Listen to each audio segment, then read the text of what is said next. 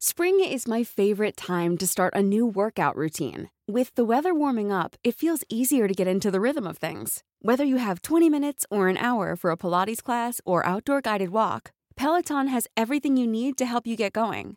Get a head start on summer with Peloton at onepeloton.com.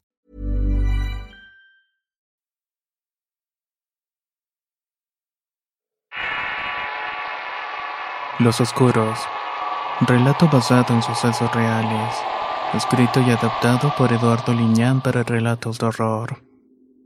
Si quieres conocer más historias del mismo autor, te invito a visitar el enlace que dejaré en la descripción del video. Me llamo Keila, tengo 25 años y estoy por terminar la carrera de Derecho en la UAP. Aunque mi vida ha sido un tanto normal, tengo que afirmar que desde que tengo uso de razón he sido testigo de eventos paranormales. Quizá la primera de estas experiencias sucedió en una fiesta de cumpleaños al cumplir los seis años. Recuerdo que estando en el momento del pastel un dolor de cabeza me agobió por unos minutos. Después de calmarse esa sensación de dolor pude ver a lo lejos la figura descarnada de un hombre. Parecía que se estuviera pudriendo lentamente, dejando pedazos de piel en el cuidado zacate que todos los días regaba mi madre. A partir de ese momento mi cabeza y mis emociones saltaban siempre como en una montaña rusa. Desde esa edad supe lo que era la verdadera esencia del horror. En la calle incluso miraba gente que acababa de accidentarse y los veía dolerse de sus heridas sentados en la banqueta y mirando impávidos sus propios cuerpos recién fallecidos. Si esto le agregamos que la vieja casa de la bisabuela la había heredado de mi madre y era donde vivíamos. Esta misma fue construida sobre terrenos donde siempre hubo conflictos desde la época de la colonia. Era tanta la carga energética paranormal en ese lugar que podía ver espectros que simplemente se me quedaban mirando hablaban detrás de mi oreja. Intentaban decirme algo con sus característicos susurros, inundándome con su pelta carne podrida y vieja. Por supuesto que le contaba a mis padres todo esto. Pero ellos en vez de creerme pensaba que necesitaba atención mental. Fueron varios doctores y psiquiatras con los que tomé terapia durante bastante tiempo. Pero ninguno de sus tratamientos atenuó mis visiones. Por el contrario, algunas de las cosas que me daban acrecentaban más esa sensación de ansiedad que producían las apariciones. De algún modo, con el tiempo y ante la falta de dinero de mis padres al no poder seguir pagando los tratamientos, los médicos simplemente me dieron de alta. Alegando que con la edad esas manías y creencias mías desaparecerían. Mis familiares al saber de esa situación le recomendaron a mis padres el sacarme de esa casa donde vivíamos. Yo también pensaba que de algún modo el estar en ese lugar activaba lo que habitaba ahí desde antes de que llegáramos. Por supuesto mis padres, escépticos de todo, decidieron mandarme a vivir con una tía. Era la hermana de mi padre que vivía en Atrisco, Puebla. Su casa estaba ubicada en una colonia popular al norte y era un amplio terreno con una banda de negras piedras que parecían ser testigos inamovibles del tiempo en ese lugar que corría lento. Fue tan solo al poner un pie en ese patio que en mi interior supe que había sido mala idea irme a vivir allí. El terreno, el monte que estaba detrás de la casa y el cerro que se levantaba unos metros de donde estaba la colonia. Eran elementos que quizás desatarían una serie de energías que me iban a atormentar apenas llegara la noche. Y vaya que no estaba equivocada. Mi tía tenía un par de hijos mayores que ya no vivían con ella, por lo que me quedé en el cuarto que había sido de mi primo cuya ventana daba a la calle. Pudiendo mirar a lo lejos una vieja iglesia y caminos adoquinados que llevaban a todas partes. Resignado me instalé, sin antes mirar debajo de la cama. Ahí siempre se escondían los oscuros. Así les llamaba a esos seres que siempre andaban en las casas alimentándose de las malas emociones como la ira que llegaban a provocar en los moradores. Pero no había ninguno, quizás porque mi tía vivía sola. Para ese entonces tenía 10 años apenas iba a comenzar el ciclo escolar, por lo que mi tía me inscribió en una primaria cercana a su casa. Todo transcurrió en completa calma durante el tiempo que estuve allí Mis amigas y mi condición de ver cosas sobrenaturales fue atenuándose hasta el punto de no ver nada. Pero al llegar el mes de diciembre, un último viaje antes de salir de vacaciones desencadenó mis visiones con más intensidad. Luego de una visita escolar al cerro de San Miguel era de tarde al regreso del paseo. Recuerdo que íbamos cantando canciones de rondas cuando sentimos el tirón de una frenada que hizo el conductor del transporte. Después de eso todo fue un caos absoluto. Pude ver cómo el vehículo había alcanzado a unos jóvenes que van en una moto lanzándolos varios metros de la carretera. El griterío, la ansiedad y el estrés de todos los niños, incluidos los míos, hicieron que me diera una dolorosa migraña. Eso hizo que inmediatamente apretara mi cabeza con las manos. Los maestros bajaron del vehículo mientras nos decían que nos calmáramos y no hiciéramos escándalo, pero en ese momento era imposible no hacerlo. Luego de un rato, al no soportar el dolor de cabeza, bajé para buscar algo médico que me diera algo al mirar que llegaban unas ambulancias. Con las manos en la cabeza y casi llorando por el dolor, caminó dos metros hasta que había a lo lejos una moto tirada. Había un cuerpo tendido en el pavimento y decenas de personas haciendo algo. Frente a mí, en un vado, estaba un joven doliéndose la cabeza al igual que yo. Tenía un semblante muy malo y me acerqué para preguntarle por algún médico que había pasado. La respuesta del joven tardó en llegar y al voltear a verme con horror vi que no tenía la mitad de su rostro. Estaba despellejado con el ojo y los dientes expuestos. Tenía un horrible semblante entre la incredulidad y el dolor que se reflejaba en la mitad del rostro que le quedaba. Entonces supe que las visiones habían vuelto. El joven se abalanzó sobre mí como intentando decirme algo. Después caí en el piso desmayada sintiendo un miedo profundo y frío. Lo siguiente fue despertarme en mi cuarto y era de mañana. La sensación de la des me invadió apenas me levanté de la cama. Enseguida de esto una sensación de depresión y soledad me abrumó como nunca lo había sentido. De alguna manera el miedo reinaba en toda la casa. Quise salir corriendo de ahí, pero al querer hacerlo entró mi tía en la habitación para revisarme. Les había hablado a mis padres que irían por mí en cuanto pudieran. Enseguida me dijo que me bañara y que me fuera a desayunar con ella. No comentó nada más ni del accidente ni de cómo me había traído a la casa. Mientras tomaba el baño, el agua caliente me dio una sensación de calma que necesitaba en ese momento. Después escuché un susurro que me hizo estremecer. Niña. Me quedé estática, cerré la llave del agua y esperaba escuchar el susurro de nuevo. Nunca hasta ese momento pude entender con claridad lo que me estaban diciendo las ánimas. Temblando por el frío y el miedo, corrí lentamente la cortina del baño y entonces lo vi. Sentí que el piso se me abría y el bajón de sangre de cabeza a los pies y lo sentí tan horrible que mi cuerpo comenzó a enfriarse rápidamente. Mis piernas temblaron cuando noté la oscura figura de algo que permanecía parado en el umbral de la puerta. Era un oscuro, pero nunca lo había visto con tanta claridad. Su delgado cuerpo mostraba unos huesos que le saltaban de su asquerosa piel. Permanecí inamovible en la entrada viéndome con un par de ojos tan grandes que casi se le salían de las cuencas. Era todo lo que podía ver entre toda su extraña negrura. No tenía boca y todo su cuerpo era una mancha aceitosa que brillaba y emanaba ese maldito odor a gente muerta que se me había hecho tan habitual. Lo primero que hice fue cubrirme el rostro con ambas manos.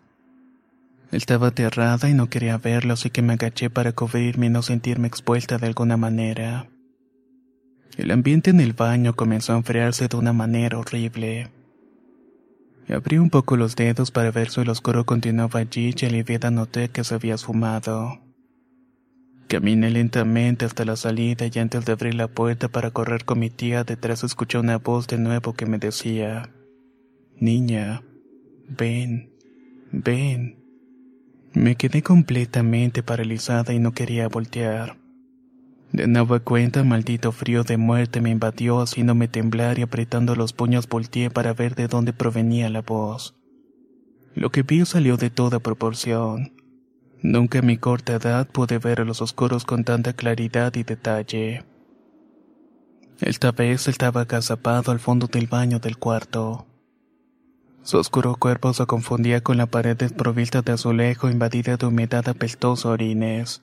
El cuerpo desproporcionado del tercer pareció extender unos largos brazos imposibles para quizás alcanzarme. Con el pánico inundando mi mente, mis piernas me fallaron cayendo al piso víctima del espanto. No podía gritar o emitir algún sonido, solo balbuceos que se perdían en el incómodo silencio que se hizo. El nudo en la garganta comenzó a lastimarme y comenzó a arrastrarme por el piso hasta la puerta. No podía dejar de ver aquel ser que intentaba hablarme con susurros que podía escuchar en mi cabeza. Imagine the softest sheets you've ever felt. Now imagine them getting even softer over time. That's what you'll feel with Bowl and Branch's organic cotton sheets. In a recent customer survey, 96% replied that Bowl and Branch sheets get softer with every wash. Start getting your best night's sleep in these sheets that get softer and softer for years to come. Try their sheets with a 30-night guarantee. Plus, get 15% off your first order at bowlandbranch.com. Code BUTTERY. Exclusions apply. See site for details. When you're ready to pop the question, the last thing you want to do is second guess the ring. At Bluenile.com, you can design a one of a kind ring with the ease and convenience of shopping online. Choose your diamond and setting. When you find the one, you'll get it delivered right to your door. Go to Bluenile.com and use promo code LISTEN to get $50 off your purchase of $500 or more. That's code LISTEN at Bluenile.com for $50 off your purchase.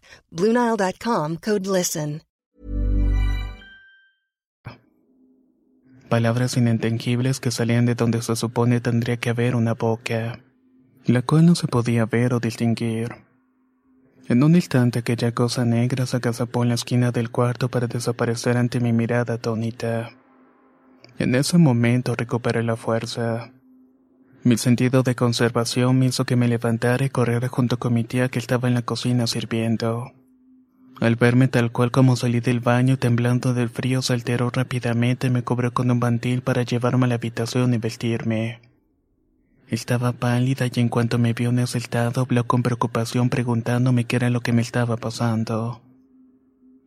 Yo sin saber qué responder o cómo expresar mi miedo callé como siempre. Apenas pude probar bocado mi tía levantó los trastes cuando un golpe de frío invadió todo mi ser. Ahí vi entrar el oscuro a la cocina. Era horriblemente delgado, casi arrastrándose en el piso. Noté cómo su asquerosidad se ponía al lado de la tía como esperando para atacarla o hacerle algo. En el momento que esa cosa se pone en sus hombros para lamarle la oreja, un grito sonoro salió de mi garganta mientras me paraba de la mesa tirando la silla. Grité tan fuerte que mi tía tiró los platos al suelo por el espanto. Me miró con angustia y yo estaba encuclillada en el piso tapándome los ojos con las manos, mientras que al mismo tiempo trataba de tranquilizarme. Salí corriendo de la cocina para acurrucarme en uno de los sillones de la sala llorosa e histérica. Ella al verme se preocupó preguntándome qué me pasaba y le conté todo lo que había visto. Todo lo que me estaba traumando y llevándome a un mundo de horror que me martillaba mi mente y espíritu.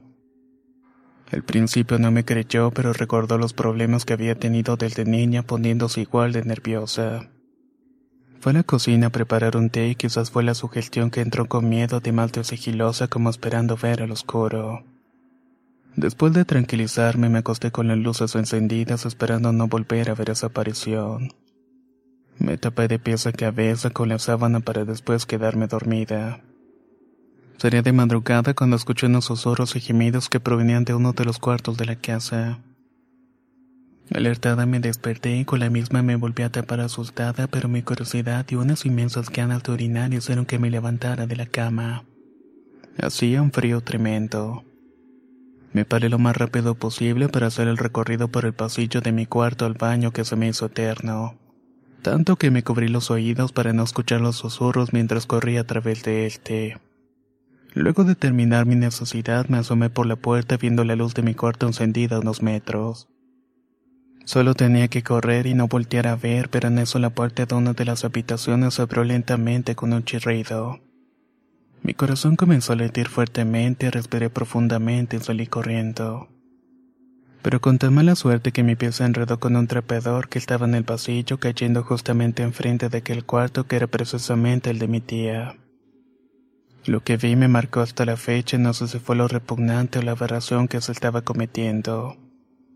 Aún era una niña y no alcanzaba a comprender todo lo que estaba pasando. Pero ahora que soy adulto puedo asegurar que aquello fue lo peor que he visto. El oscuro estaba montado sobre la humanidad de mi tía que parecía dormir profundamente sin darse cuenta de lo que estaba pasando. Ella intentaba evitar todo lo que estaba pasando, pero parecía petrificada. Cuando aquella cosa se da cuenta que la estoy mirando, voltea para verme con ese par de ojos saltones. Por primera vez, entre la negrura de su rostro, me enseña una perfecta hilera de dientes blancos que dibujaron una mueca burlona y obscena. Estaba como burlándose de mi horror y la repugnancia que estaba sintiendo. Lo único que hice fue gritar con el alma en un grito que quizás escuchó hasta la calle. Sin saber qué más hacer, me alejé corriendo hasta mi recámara. Estaba temblando al acostarme entre sollozos el pavor de sentir que aquel oscuro me fuera siguiendo para hacerme lo mismo.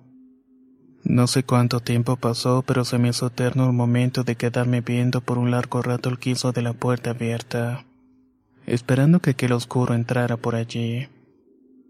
En cambio, la puerta se cerró lento, dejándome con un sentimiento de pavor y llorando de angustia durante toda la noche, maldiciendo la posibilidad de ver aquello deseando que todo fuera producto de mi imaginación, pero no era así.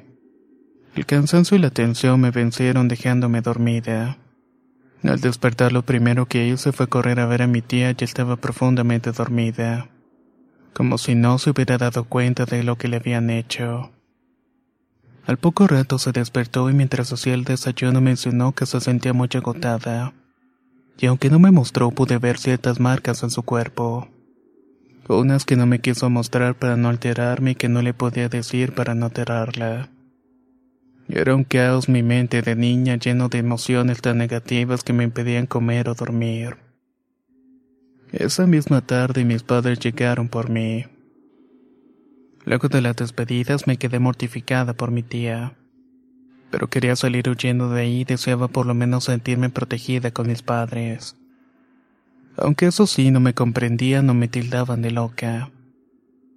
Al llegar a la casa no mejoró mi condición y por el contrario.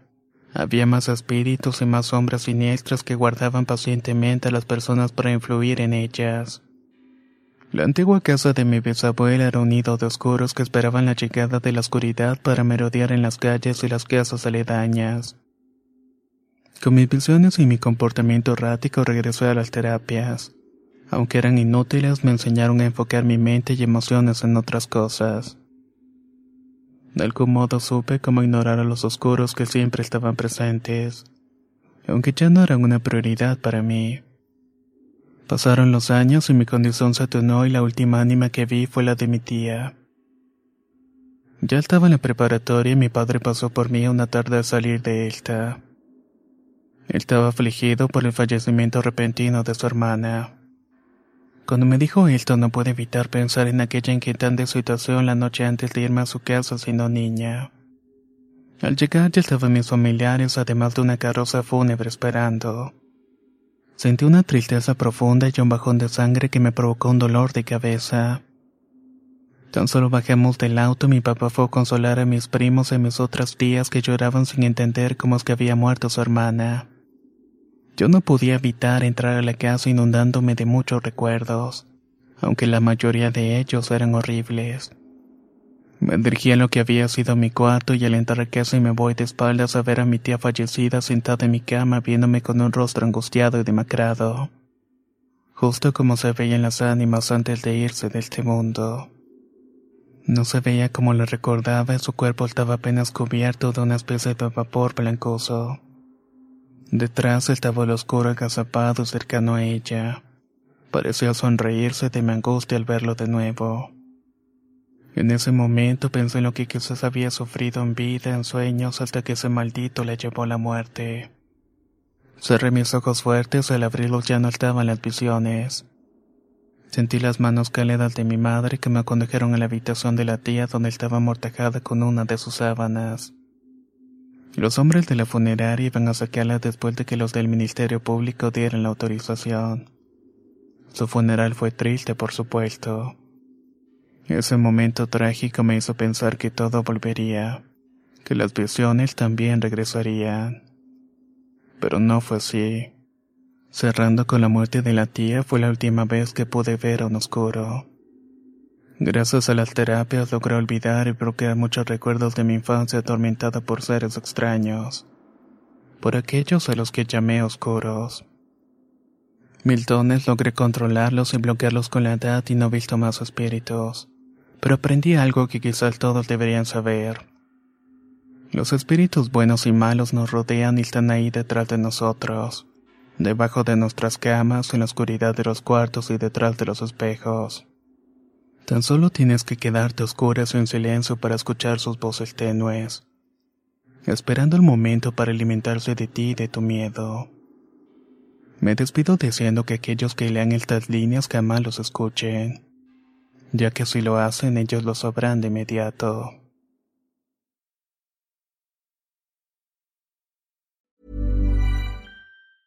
If you thought the only way to get a more defined jawline with natural looking results was through surgery, think again. Juvederm Volux XC is a non surgical injectable gel filler that improves moderate to severe loss of jawline definition and can help you achieve natural looking results with little downtime. Even better, this improved definition lasts up to one year with optimal treatment. No maintenance required. Improve jawline definition for a smooth, sculpted look with Juvederm Volux XC. For important safety information and to find a licensed specialist, visit juvederm.com. That's J U V E D E R M.com. Not for people with severe allergic reactions, allergies to lidocaine, or the proteins used in Juvederm. Common side effects include injection site redness, swelling, pain, tenderness, firmness, lumps, bumps, bruising, discoloration, or itching. There's a risk of unintentional injection into a blood vessel, which can cause vision abnormalities, blindness, stroke, temporary scabs, or scarring. Talk to a licensed specialist to find out if it's right for you.